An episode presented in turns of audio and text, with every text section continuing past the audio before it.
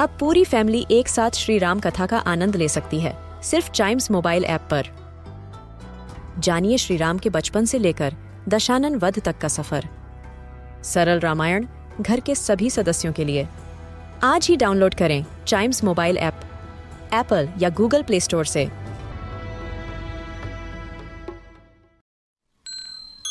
This is Chimes Radio, original podcast. Mughal बादशाह अकबर और उनके नवरतन बीरबल के किस्से काफ़ी मशहूर हैं। आइए सुनते हैं उनका एक नया किस्सा। चालाक चोर।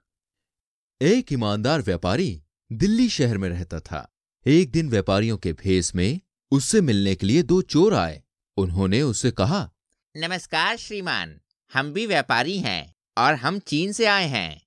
उन्होंने व्यापारी से अनुरोध किया। हमारे पास कुछ गहने हैं। यदि आप उन्हें हमारे लिए बेचेंगे तो हम आपके बहुत आभारी होंगे। वो व्यापारी बहुत ही ईमानदार था। वह उन चोरों की झूठी चालों से बिल्कुल भी परिचित नहीं था। हमेशा की तरह व्यापारी ने कहा, कोई किसी को दिखाए बिना गहने नहीं बेच सकता है। तुम उन्हें मेरे पास रख के चले जाओ। मैं देखता हूँ कि मैं क्या कर सकता हूँ। चोरों ने कहा, कृपया इन बहुमूल्य रत्नों को संभाल कर रखें। जब हम उन्हें वापस लेने के लिए एक साथ आएँगे तभी आप उन्हें वापस लौटाएँगे। अगर हम में से कोई अकेले आया तो गहने मत दीजिएगा। व्यापारी इस बात से सहमत हो गया। उसके बाद दोनों चोर वहाँ से चले गए। कुछ समय बाद एक चोर वापस आया और गहने मांगने लगा। व्यापारी ने पूछा तुम अकेले आए हो? तुम्हारा साथी नहीं आया तुम्हारे साथ? चोर ने कहा वो किसी से बात कर रहा है सड़क के किनारे और मैं उसी के कहने पर यहाँ आया हूँ।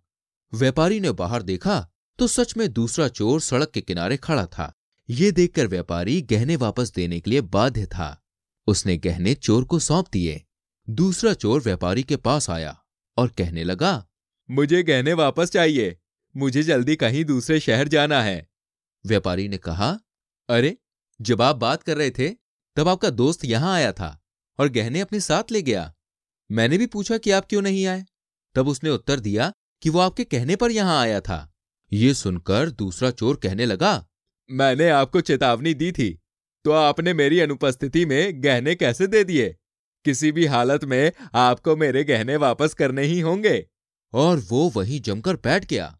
व्यापारी ने विनम्रता से कहा, आप बस गली के कोने पर थे जब आपका दोस्त गहने लेने आया था। दूसरे चोर ने बहुत गुस्से में होने का नाटक करते हुए कहा तो क्या हुआ? क्या मुझे सड़क पर भी नहीं खड़ा होना चाहिए?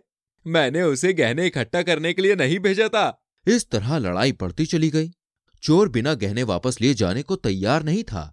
जब उसे लगा कि गहने हासिल होने की कोई उम्मीद नहीं है तो उसने व्यापारी को धमकी देते हुए कहा मैं तब तक चैन से नहीं बैठूँगा जब तक मुझे गहने नहीं मिल जाते और मैं तुम्हें बदनाम किए बिना यहाँ से जाने वाला नहीं हूँ। या तो तुम मेरे गहने लौटा दो या उसकी कीमत चौकाओ। निर्णय तुम्हारे हाथों में है। व्यापारी ने कहा, तुम्हें जो करना है करो। मैंने किसी के गहने नहीं चुराए हैं। फिर मैं उनके लिए भुगतान क्यों करूँ? लड़ाई बढ़ने पर व्यापारी और चोर बादशाह के दरबार में जा पहुँचे और उनसे न्याय की गुजारिश की। हमेशा की तरह बादशाह अकबर ने इस मामले को बीरबल को सौंप दिया। बीरबल ने व्यापारी को बुलवाने के लिए भेजा और जब वो आया, तब उससे पूछा कि वास्तव में क्या हुआ था? वो समझ गए कि चोर व्यापारी को धोखा देने की कोशिश कर रहे हैं। उन्होंने चोर को बुलाया और कहा, हुजूर, तुम दोनों अपने गहने वापस लेने के लिए एक साथ व्यापारी के पास आने वाले थे। फिर तुम अकेले क्यों आए? अपने दोस्त को अपने साथ लाओ, तभी हम देखेंगे कि जेवर तुम्हारे हैं या नहीं। अब दूसरे चोर के लिए अपने दोस्त को अदालत में लाना संभव नहीं था तो उसने अपना सर नीचे किया और दरवाजे की तरफ़ बढ़ने लगा।